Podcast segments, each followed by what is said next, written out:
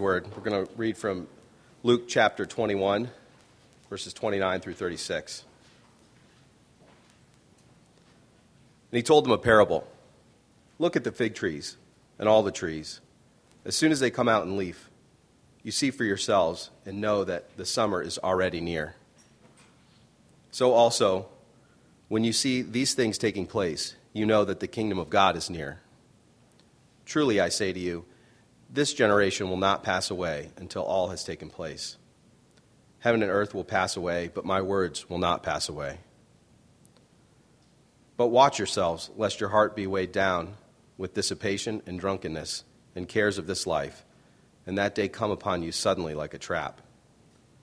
For it will come upon all who dwell on the face of the whole earth. But stay awake at all times, praying that you may have strength to escape all these things that are going to take place and to stand before the Son of Man. Let's pray. Heavenly Father, thank you, Lord, for the opportunity once again to come together with this body of believers and look into your word. Lord, we pray that you would give Pastor Dan wisdom as he sheds your light on the gospel as we're about to hear more from Luke. Lord, we praise you for the way that you've given us insight into what's to come. Help us, Lord, to open our eyes. Help us to be ready. Help us to be watchful. Help us, Lord, to be vigilant, be strong, so that we can someday stand before you, Lord. Give glory to your name. Thank you, Lord, for the holiday season, Lord, where we can take a moment to especially reflect upon you, Lord. But may that not cease just because the calendar changes. Lord, may we glorify your name each and every day. May we be stronger by what we hear today from your word. In Jesus' name, amen.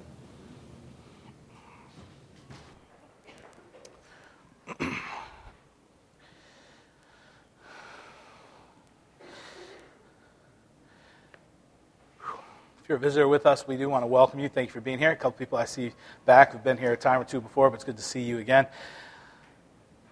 Some people to fill the seats, as we said, a lot of our own folks on the road or just staying home, not braving the cold, one way or the other. It is good that you are here. These times, I, I'm always thankful for them. I, I think you know sometimes when there's a different size congregation or a different feel to the service. Um, it is easy to get distracted, but I think there's also a uniqueness to it where the Lord allows the word to be a bit more personal for us and it speaks directly to us. And uh, when we come to the text today, the Lord providentially has placed us in a really good text for coming to the end of a year and a kickoff to the new year. We've been going through Luke for some time now. If you remember a couple weeks ago, Pastor Adam was in Luke 21, where we'll pick up today, and then we went away for a few Advent sermons and now back to uh, Luke.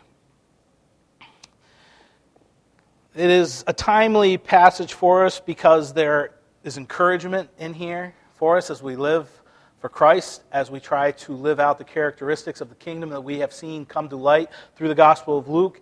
It is timely for us because there is a word of warning and judgment that is pointed that would encourage us to fight laziness to fight losing Jesus Christ as the center of our life.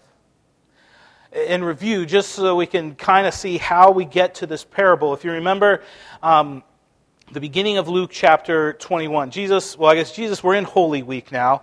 And so it's kind of these last few days leading to the cross. When Jesus arrives into Jerusalem, he goes to the temple as Passover week. If you remember, there are hundreds of thousands of people descending upon Jerusalem to this massive temple complex. Jesus comes in, starts flipping the tables, chasing off the money changers and the robbers, and immediately puts to stop what's taking place here at the temple in the middle of Passover. It's quite a remarkable scene. It's not, you know, a, a, little room like this and he's tipping over a, one of our six foot plastic tables and that's that. We're talking a huge scene that Jesus Christ is coming in and just putting a stop to things. And from there, he immediately again kind of begins this challenge, this interaction between the Sadducees, the scribes, the lawyers, the Pharisees, these religious leaders in the life of Jerusalem. And uh, while he does that, he is speaking then to the, the congregation, the multitudes that gather around. And they are hanging on his words, it says. And the leaders are getting more and more and more irritated and plotting to do away with Jesus, which is just days away. As we come out of that, we come then to this little scene of the widow who's coming and giving her last two, um, her last little bit of money. And Pastor Adam, as he went through it, explained that this isn't so much a, you know, wow, she's so generous, be like the widow. It continues the condemnation of the religious leaders. She's giving the last little bit that she had to live on. Meanwhile, the religious leaders are living in luxury. They're, they're living, advancing off the backs of the people. And Jesus Christ comes down at the heart of the issue, and that is that those who should be administrating God's covenant to the people in a loving way instead are manipulating and hypocrisy and all outright lying. And what they've ended up doing is they're selling access to God. They're selling access to His presence. They're selling access to His forgiveness, to His grace. That's what they're doing when they're selling these sacrifices, when um, they're now taking these, this last bit of money, they're, they're manipulating and lying and advancing and growing wealthy, putting themselves as this arbitrary uh, wall between the people and between God. And Jesus comes and he is disgusted by it. And what it does is they're advancing and they're taking advantage then of the weakest, of the widow, of the poor, of the orphan. Those who kingdom ministry should show, we should be moved with generosity and mercy towards them. Instead, this religious system is taking advantage of them and growing wealthy off their back to the point this widow comes giving the very last that she has and the Pharisees gladly welcome it, yet hold themselves to a totally different standard. And so then we move on, and on that, then, Jesus Christ starts talking about judgment that is coming, and he begins to speak of the destruction of the temple. And as Jesus gives this prophecy, it stretches out. And if you can remember, it, it, often as Jesus gives prophecy, he does so. And if you think there's kind of a prophetic word and there's a near referent to it, a near reference. It's going to be fulfilled right here, but there's also something greater and fuller behind it. And so, as he gives this word, it, it is speaking to the actual destruction of the temple that's going to take place by the Babylonians in 70 AD, just 40 some, you know, about 40 years after Jesus is talking right now. And you see, when they will come in and they will destroy Jerusalem and the temple will be ripped apart. And so as he speaks, there's a kind of an actual, uh, very tangible uh, destruction that is about to take place. But his language, you will see, grows and becomes apocalyptic and, and changes in its nature.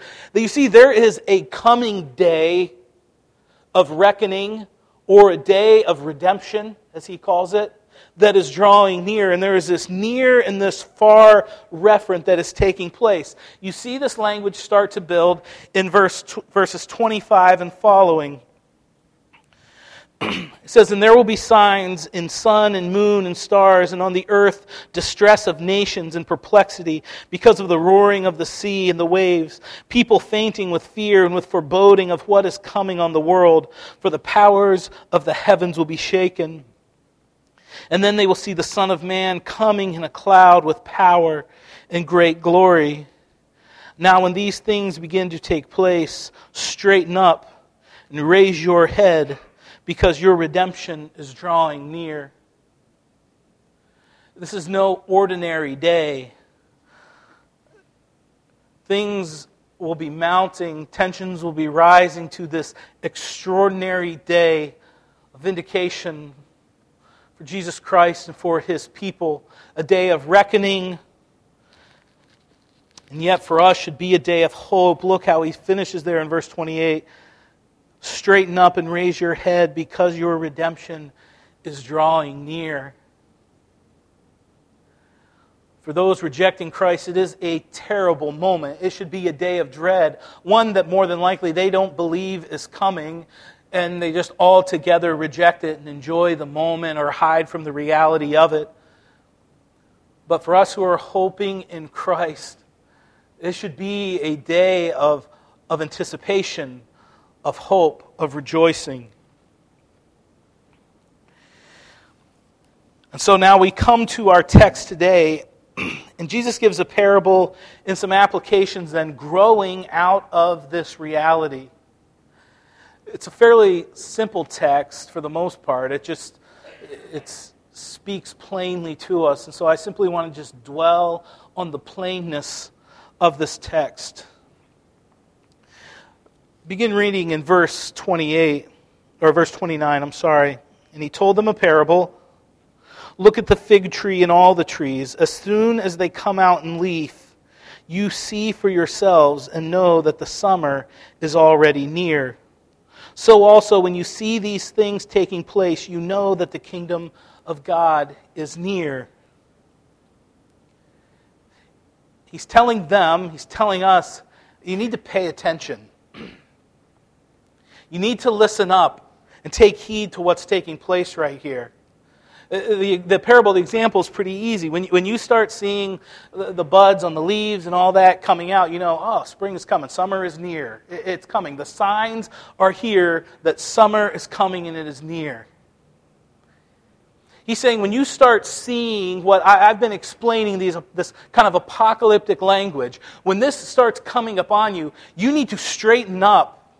You need to take notice. The kingdom is near, the kingdom is at hand. You look back at what, what he's been saying in the growth of this, this text, and there's kind of two sort of dynamics taking place. One is this sort of natural uh, catastrophes that are taking place. In, in the world of nature around us, these cataclysmic events. I mean, think back at 2017 hurricanes and, and floods and fires and earthquakes, things that rock this world that are devastating and that are totally out of anyone's control. You know, the weatherman can predict that it's coming, and that's about it. We can go down and help with some sandbags, but I mean, it's, it's out of our control. He's saying when you start seeing these things, you know that the end is at hand.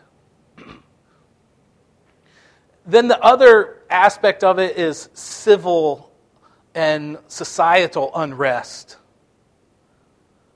When you see nations rising against nations, you, you, you see citizens being oppressed, you, you start to see the civil unrest take place. Again, I mean, you look back in the last year, just in the United States, and you see it, let alone you think of other countries where uh, brutal regimes are forcing their people to live in, in fear with, with no freedoms. And there's t- these two sort of things growing. Now, the point of this is not for me to say, see, all this has grown, so I can pick a date now. You know, 2018 is the year of Jesus' return. It could be, though. That's the point. Every generation has seen these things taking place. They'll grow in intensity in some sense, but the promise is that the day is upon us. We live in the end times right now. We've reviewed this several times this, this age to come with this age that is passing away. It is this age we saw back in Luke 19 with the parable of the ten uh, minas, if you remember that, where the king comes and, and he visits and he gives this deposit to the people.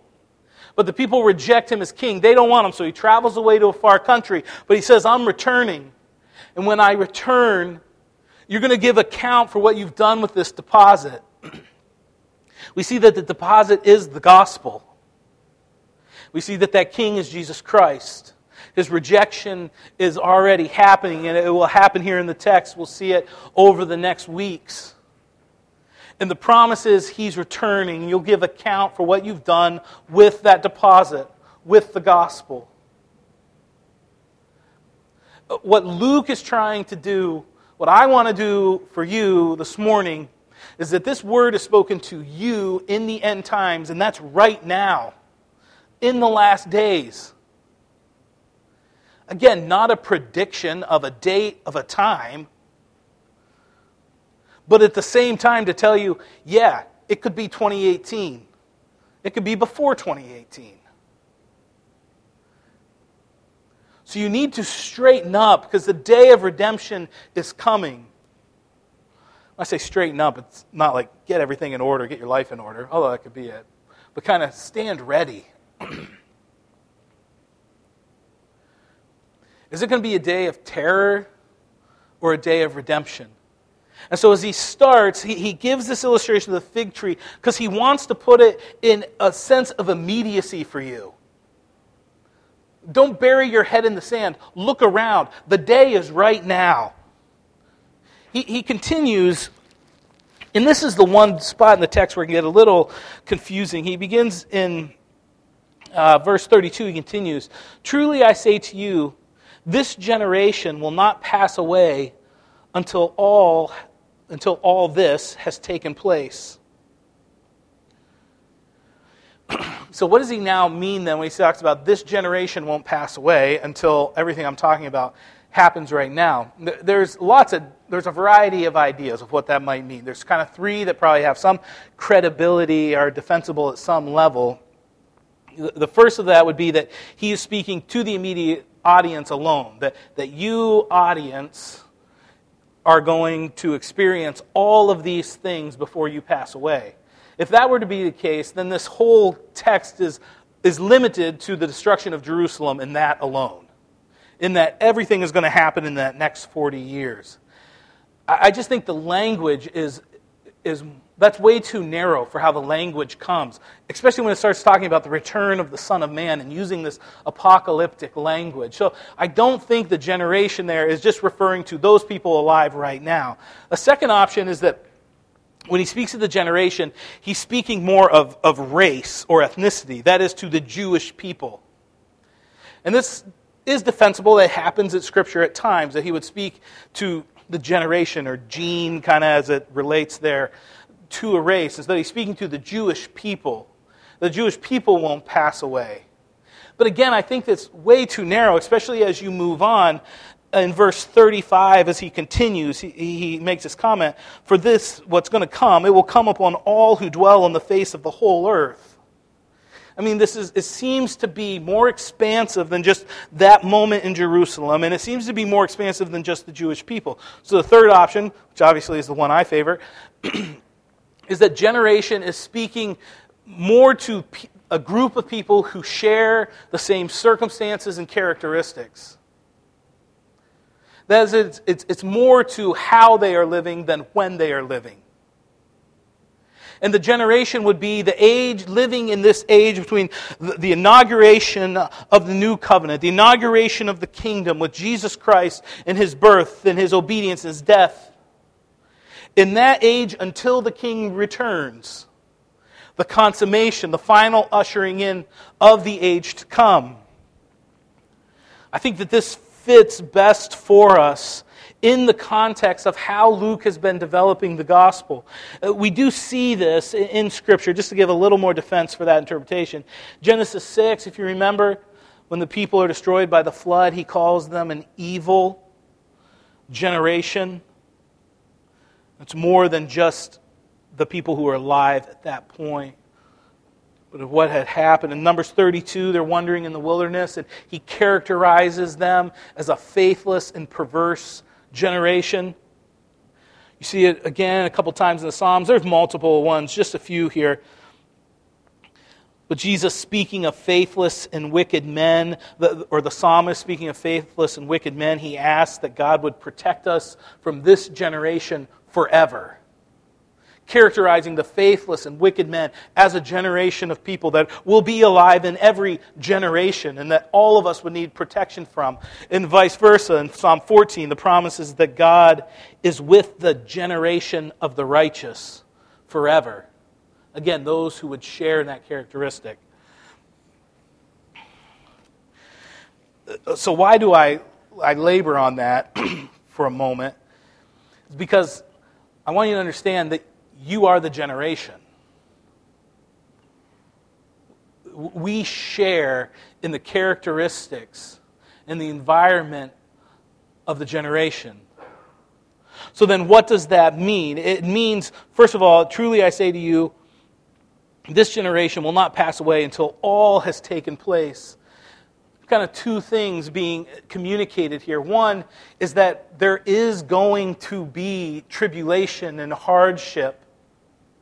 There is going to be devastation in this age that is passing away. There's going to be difficulty. And so there should be an expectation of it. And yet there's a promise in there as well. A promise I think is communicated well in Matthew's gospel, chapter 24 and verse 14.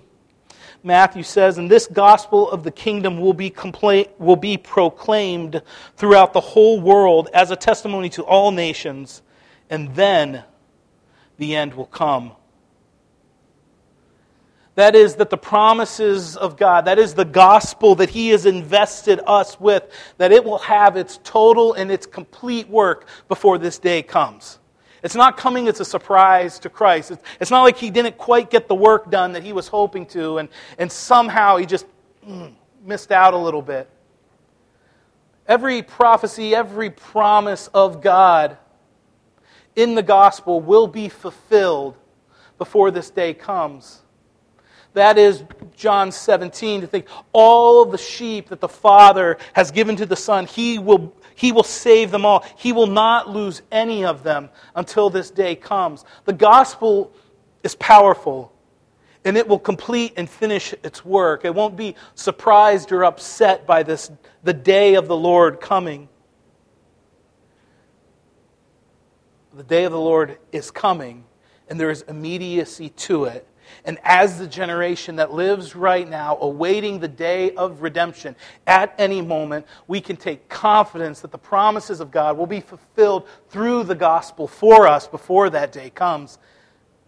At the same time, we should stand tall, knowing persecution, rejection, all of that accompanies this age that is passing away.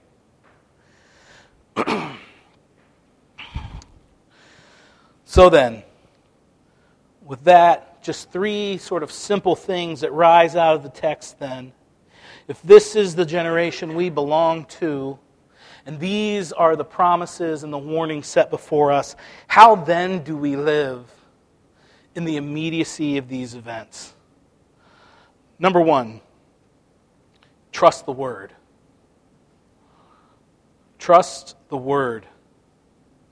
I'll begin in verse 32 and read through 33. It says, Truly I say to you, this generation will not pass away until all has taken place.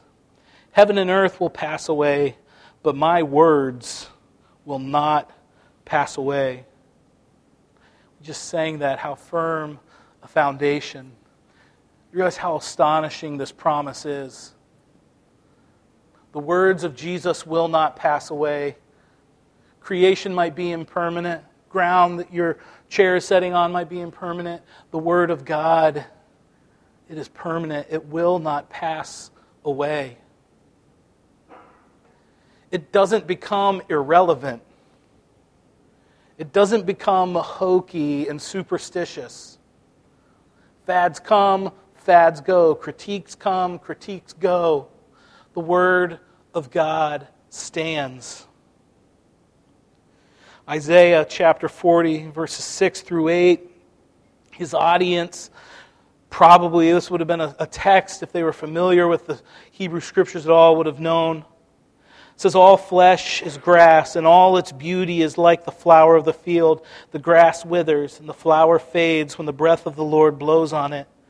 Surely the people are grass. The grass withers, the flower fades, but the word of our God will stand forever.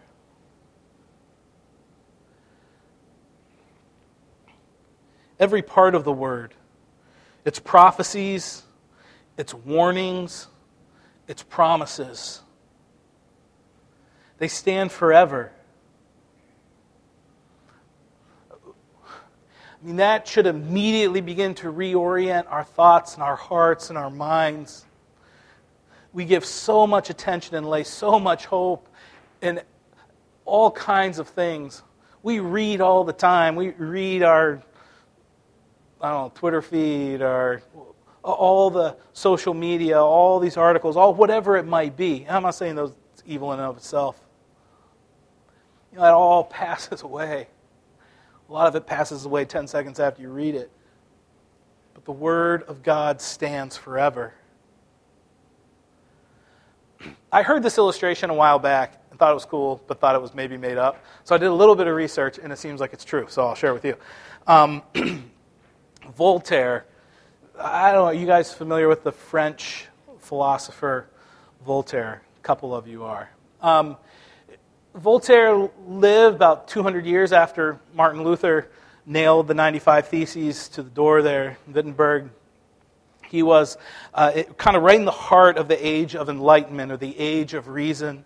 A philosopher known for being obviously a brilliant guy, very witty, very pointed in his rebuke against uh, the Roman church and kind of the abuses of the Roman church, but really in religion uh, as a whole and kind of the weakness and the need for a superstition like religion, seeing it belong to the medieval age and the superstition with all of its goblins and fairies and all that, and that was just the Bible growing out. So he was in this leading voice in the age of reason and enlightenment, just saying that's completely nonsense. Reason is going to take over.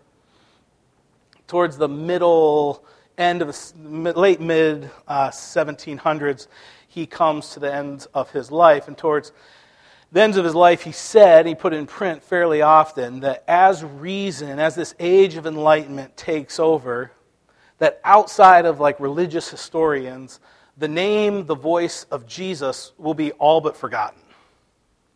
Within 50 years, it'll be gone. We, we, we're moving beyond it finally as a society. Voltaire dies. His estate goes up uh, for sale. He lived in Geneva. His estate goes up for sale. Some of it went different places. Anyways, his main home ended up getting purchased by the Genevan Bible Society.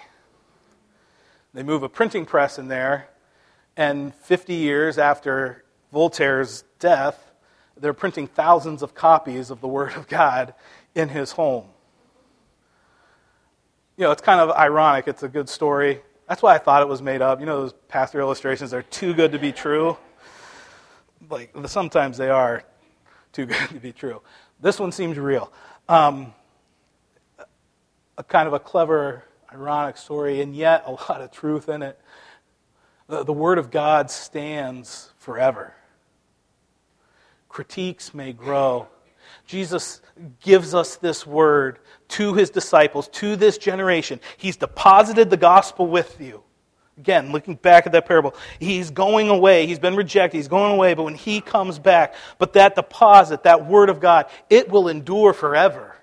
It will stand forever. You're going to face some hardship. You're going to face some persecution. You might not get all that you think are the benefits of this age that is passing away, but it's passing away. The Word of God stands forever. Give yourself to that. I just want to encourage you in Bible reading for 2018. First, I need to confess Bible reading for 2017. We had quite a few people sign up for some of that Bible reading. I went back and looked at my blog posts of my accountability encouragement to you. It was like January 1 through 10th every day. Got a little spotty. I got to be honest, I don't think there was a post after May. So that's on me, all right? Uh, didn't keep you very accountable in that. but however you try to do it, reading through in a year, whatever it is, give yourself to the Word. When, when the Word became more available for people through the Reformation and during that time in history, a I don't know, a few generations after that, you start to see some of the leaders, eh, they used language of we need to take the Bible back out of the hands of the people. And they didn't, it sounds really negative to say that, but they were saying we need to kind of reshape how you are approaching the Word. That after the Reformation, it's not that you only come to the Word to prove orthodoxy or to disprove it. And it's simply dogmatic statements that you're approaching it as if it falls on you and you alone to uphold or to topple orthodoxy. It belongs to the church in general. You need to approach the word in your daily devotion, in your life, as life giving. It is living, it is active. When you approach it, you are going to meet the Jesus of the Word. God breathed word that as you read it, then in a sense, you feel the breath of God, the breath of Jesus on those pages. it is life giving. It reorients your mind, it, it reorients your heart around everything that seems so real all the time around you. And then you come to the Word and it redirects you to what reality is, where your meaning really is, where your purpose and fulfillment really are. Sometimes you come to it and it is kind of that overwhelming, moving experience. Other times you come to the Word and it's just the daily plotting and digging that just reminds you yes, God is true. I, need to live to please Him and not the people around me all the time. It's that reorienting, reshaping, life giving pulse of the Word that we need to give ourselves to, and it never dies. And yes, there are dogmatic, imperative statements, and I'm not trying to say those aren't important. But when you come and you see God, you see Him in, in, in, so many different genres and so full color, if you will, in the Bible. As you see Him, even in Luke, you see Him as, as that mother hen gathering his brooding, the little chickens in around Him, as that caring, watchful mother figure. At the same time, you see Him in all of His glory with hair white, his wisdom and, and lightning from his eyes, and, and, and that flame that comes around him. You see him as transcendent and altogether holy and different and set apart. And we need that full vision of God. We, we need that full revelation of Christ to speak to us in our daily life. Of a God who is altogether removed and victorious, and yet a, a God who is so caring and condescending that knows more about us than we'll ever know about ourselves and yet still loves us and delights in us, as we said in our psalm, the Advent psalm last week, who delights in his people. And when we approach the Word, we should be approaching it in that life giving type of way. Trust the Word. Number two, I got really creative on this one. Watch yourselves.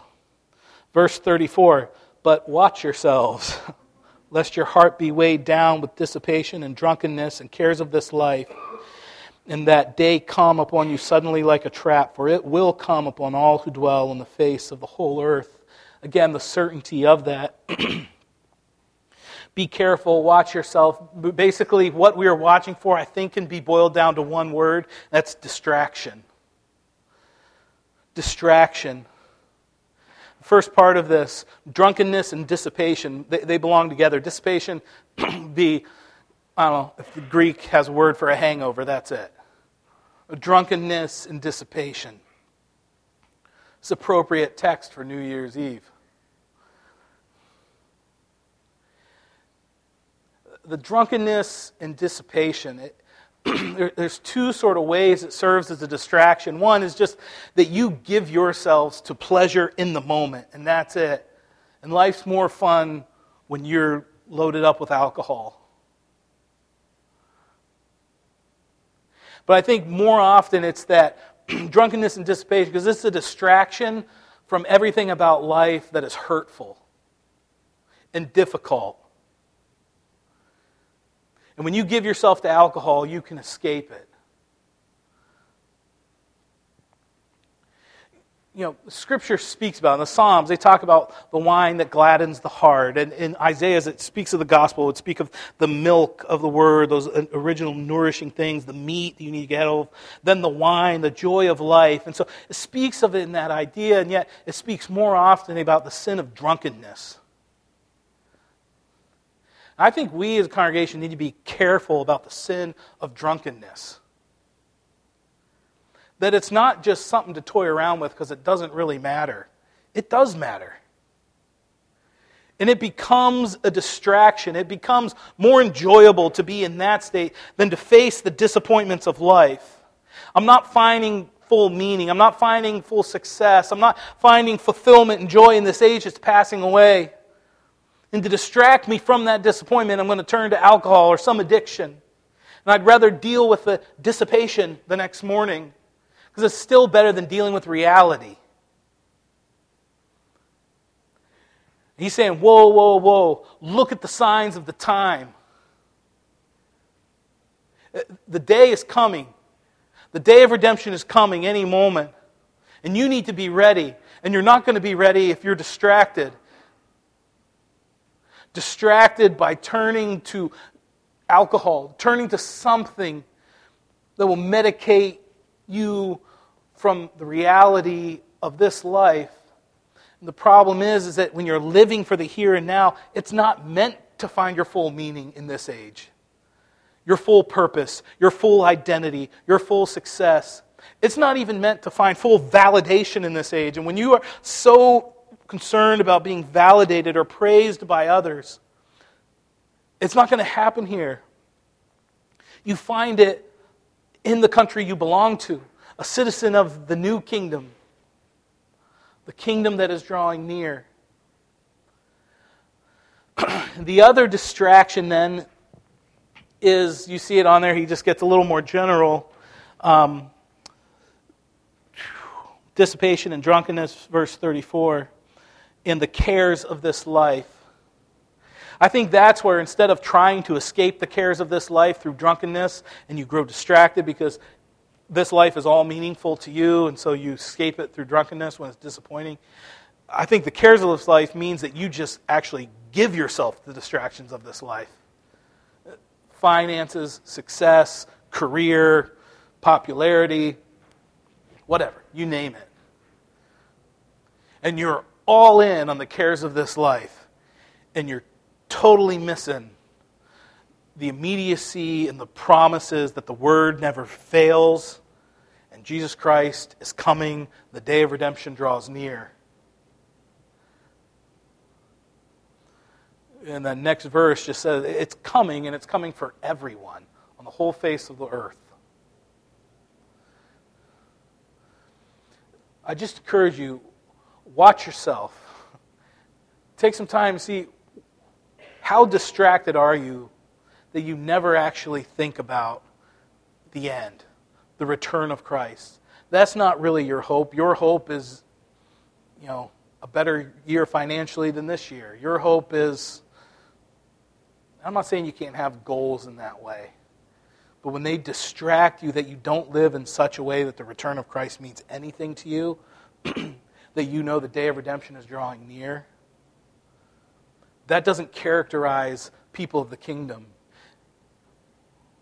Love, mercy, humility. That's what we've seen in Luke that characterizes people of the kingdom. Those who live distracted lives don't enter the kingdom.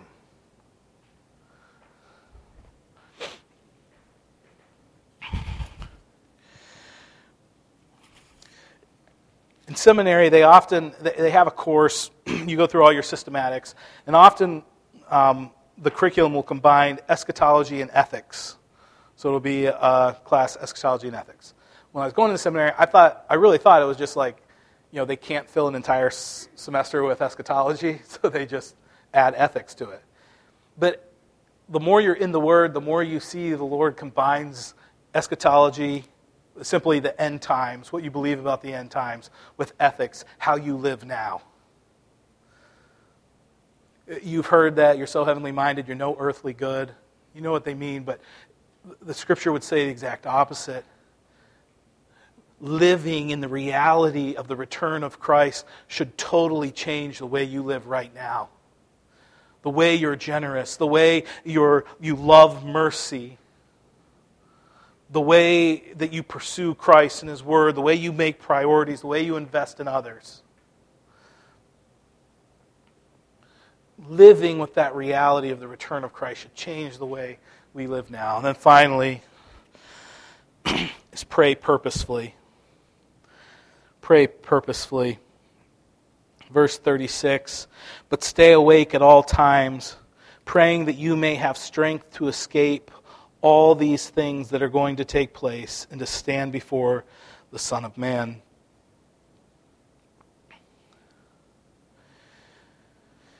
There's kind of a two edged sword here of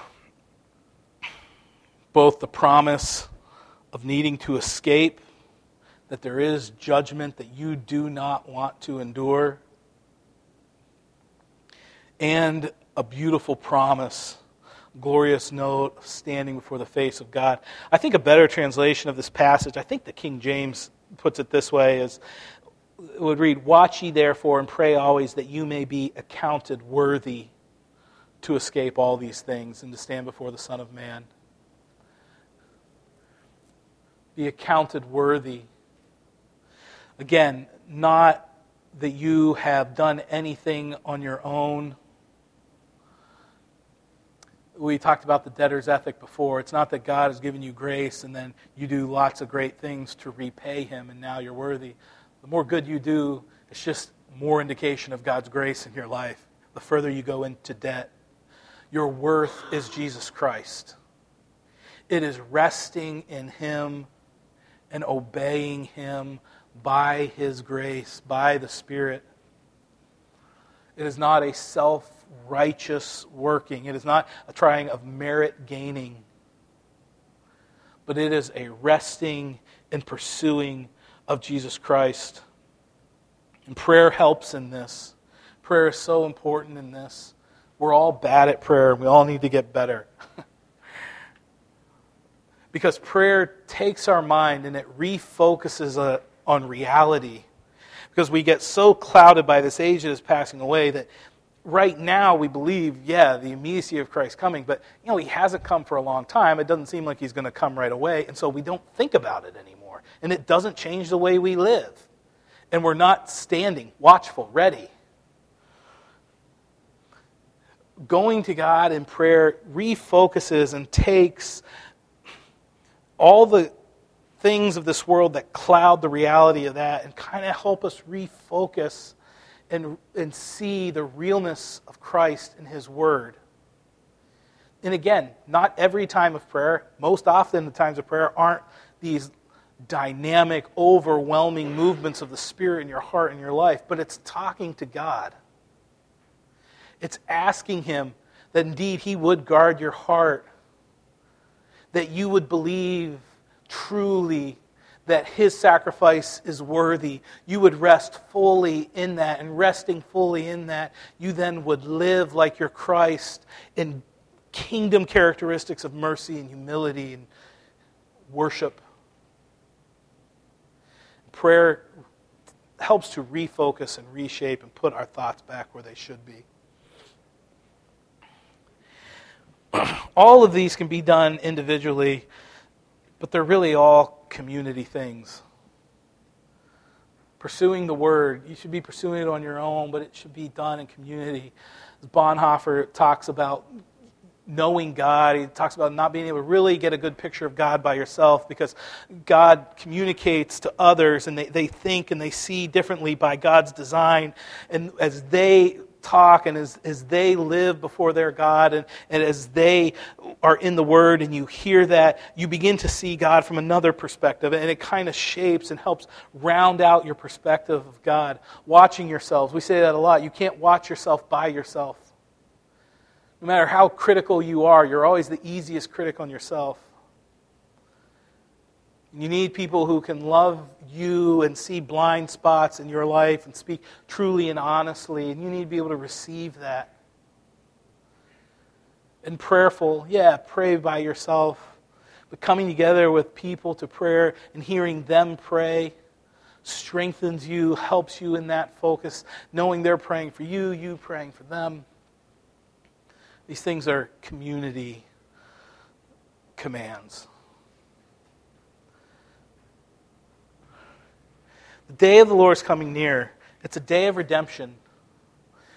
We should be living, striving to live our hope, not perfectly. That's why we pray that God would grant us repentance and faith on a weekly basis. But in such a way that it could be genuine, that we would say, Even so, Lord, come. That's where our hope, that's where our identity lives. So I encourage you as we begin the new year, do these things. Trust the word. Watch yourself Pray purposefully that your heart and mind would be reoriented around that which is real. And that is that we live in the end times. The day of redemption is drawing near, the kingdom is drawing near. We need to live in such a way that we are hopeful and joyful to receive it. Let's pray. Lord, we thank you for your word. We thank you for this time together. Lord, we pray that you would watch over your people now. You would take the word that's been spoken, the Spirit would take that which has been spoken clearly and accurately and plant it deep into the hearts of people. Lord, you would bring forth fruit, abundance, and mercy. Just for a moment, you sit there with your eyes closed, your head bowed. Continue to give a few moments of private response and thoughtfulness. And in just a minute, we'll respond corporately with a song. Worship team come up during this time.